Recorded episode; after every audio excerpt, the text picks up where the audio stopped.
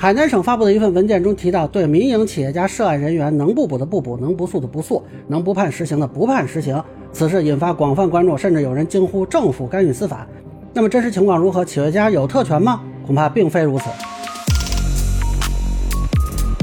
好，大家好，我是关注新闻和法律的老梁，欢迎订阅及关注我的频道，方便收听最新的新闻和法律干货啊。首先呢是确认，确实有这么个文件啊，叫做《关于支持民营经济发展的若干措施》，其中提到贯彻落实少捕慎诉慎押刑事司法政策，对民营企业家涉案人员，能不捕的不捕，能不诉的不诉，能不判实刑的不判实刑，能不继续羁押的及时予以释放或变更强制措施啊。那我看到有很多媒体呢进行了报道啊，给人一个感觉好像。啊，海南省自己出了这么个政策，那有的媒体还把这个事儿跟网信办关于维护企业家合法权益专项治理关联啊，很多网友也提出了质疑吧，啊，就说这是不是搞特权呢？啊，有人说那我也要当企业家啊，是不是以后犯事儿了就没关系啊？也有这个自媒体就对这个海南省提出了批评，还有一个知名的媒体人是这么评价的：海南印发了一个通知，这个通知呢反响很大，因为这个里面出现了一些前所未有的表述。老实说，我看到这儿就笑了啊。呃，如果您只是想喷这个政策啊，不想了解实际情况，您现在赶紧关闭这个窗口，因为我可以很明确的说，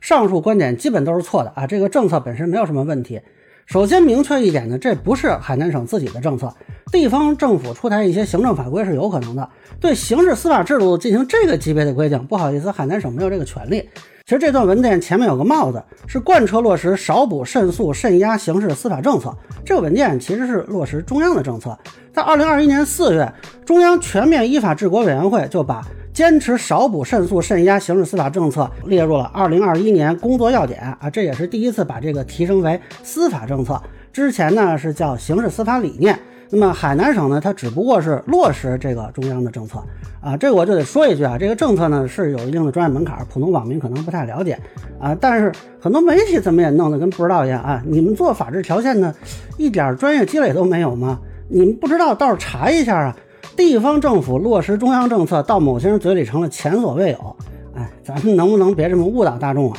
另外呢，这个事儿跟网信办那个专项行动没有什么关系啊，这个政策出台的时间要早得多得多。啊，只是正好赶上海南的这个新闻和网信办的这个新闻同时被看见了。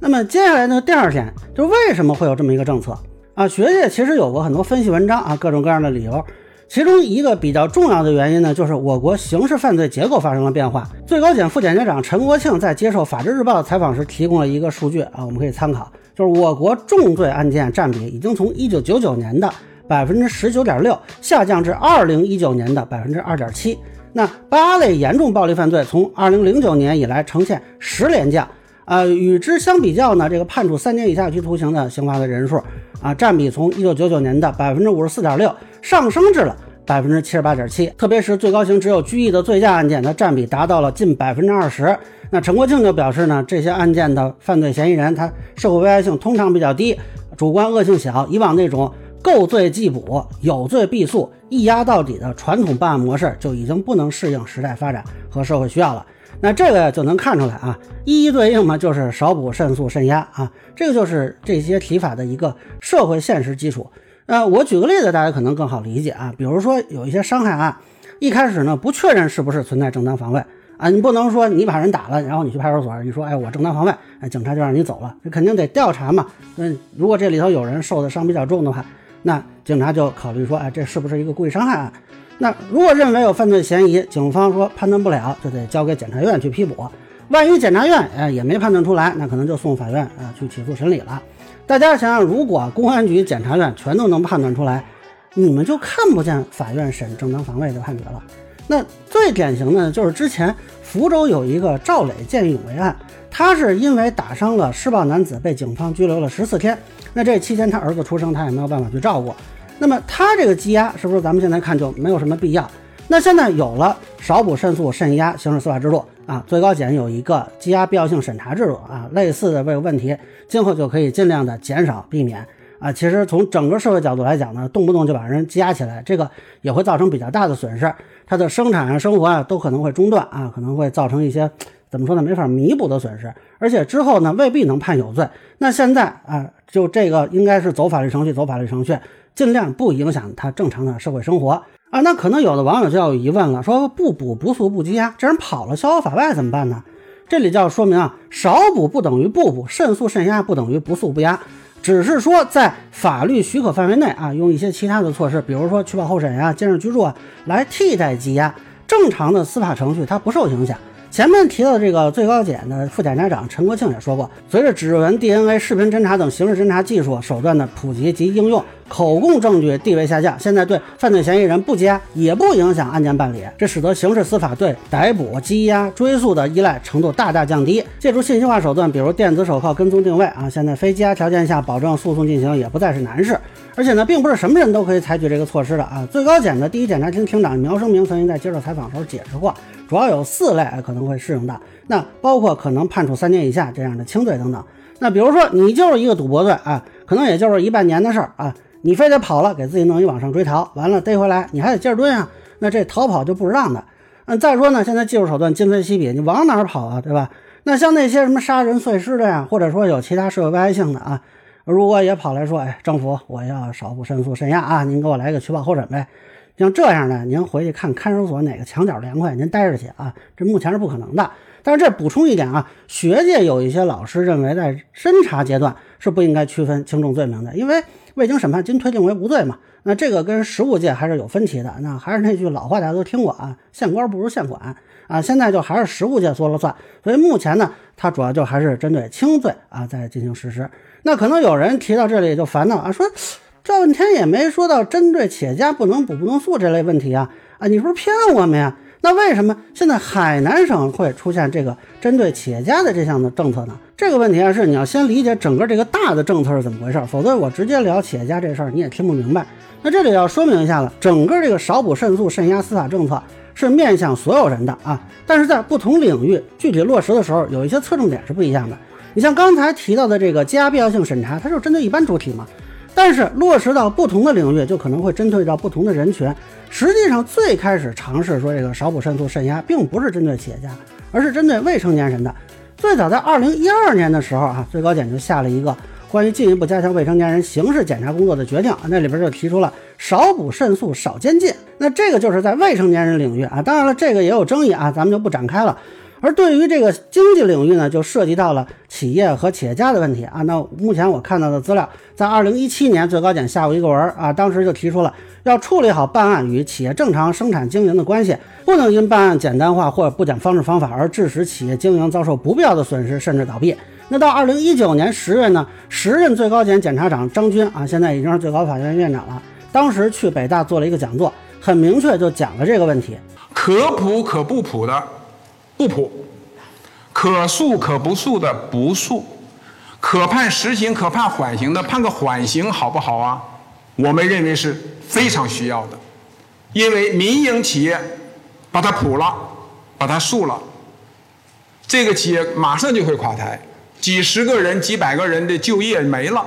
那可能很多网民并不怎么关注这个新闻啊，其实这个并不是一个新的提法啊。你如果回去看呢，就刚才说的那个最高检苗声明列的四类人啊。就有没有社会危害的企业经营人员在内，那么这个事儿怎么理解啊？我说几点供大家参考。首先呢，对于企业和企业家的少补慎诉慎羁押。啊，这个体现为现在这一组表述吧，这并不意味着这些人有特权，只是这项司法政策在具体领域的体现。那我们在未成年人领域啊，可是一个体现；我们可能在老年人的领域，它可能又是另一个体现。那回头在见义勇为啊、正当防卫类的案件，它可能又是另一个体现。那整体上呢，它其实都不脱离依法依规的这个大框架。实际上呢，根据新一版的最高检工作报告。政法机关协同落实诉前羁押率，从二零一八年的百分之五十四点九降至二零二二年的百分之二十六点七，为有司法统计以来最低啊。不补率从百分之二十二点一升至百分之四十三点四，不诉率从百分之七点七升至百分之二十六点三啊，均为有司法统计以来最高。那这些呢，都是少补慎诉慎羁押的成果。你总不能全都是企业家吧？哪来那么多企业家呀？其实更多的还是普通老百姓受贿。那其次呢？对于企业家的少补慎诉慎羁押，其实前面张军院长啊，还是要检察长这个啊，他论述的时候很清楚了啊，是这些企业家身上可能干系着更多的打工人的利益。那保护了这些企业家，但又何尝不是保护了更多的打工人呢？我觉得可以做一个未必恰当的比啊，比如说我们给救护车啊、消防车，我们在通行权上给予更多的便利。是因为消防车司机或者救护车司机啊值得我们去保护吗？那是因为他们要去拯救的生命财产更重要，所以我们给这些车辆的司机一些方便。那么现在对于企业家少补慎诉慎羁押，也不是说放任他们犯罪，只是在办理过程中采取了对企业经营影响最小，也就是对打工人影响最小的方式啊。本来这个企业家他可以判缓刑啊，这个企业可以正常经营，咱们非得给他判一实刑，然后企业无人经营倒闭了，那谁给这些工人解决生计问题呢？第三，这个少补慎诉慎羁押，它是有各种限制的啊。企业家也不是说杀人放火都没事儿。那么前面也提的四种人嘛。早在二零一八年，最高检明确规范办理涉民营企业案件执法司法标准，就对企业不补不诉是有明确的限制的。那目前主要是涉及经营类犯罪的案件的办理，你不是企业家，你也不太可能受到经营类罪名的追诉。那么关于经营类罪名的追诉，我们说啊，要少补慎诉慎羁押。你告诉我，具体哪个罪名的审理上对你来说是不公平的呢？第四，这个制度啊，它并不是一个单独发挥作用的。是结合一些，比如说像认罪认罚制度啊、合规检查制度啊，这样一起来实施的。那么认罪认罚呢，这个大家应该都比较容易理解，就是被告人认罪，换取一定的轻判啊，这个也是面向所有人的。那有很多的刑事被告人是通过这个制度来判处缓刑，那企业家也可以认罪认罚，这样去换取轻判，从而在法律范围内避免羁押，他避免实刑嘛。那合规检查制度可能很多人不了解，就是说在办理案件过程中。去纠正企业违法违规的问题啊，以此作为判断是不是继续要补啊、要诉啊，或者说就干脆变更措施的这么一个依据，是为了给企业营造法治化的营商环境。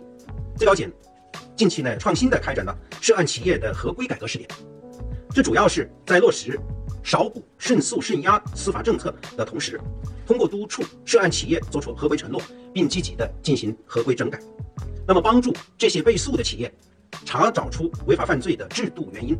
并完善相关的制度，填补漏洞。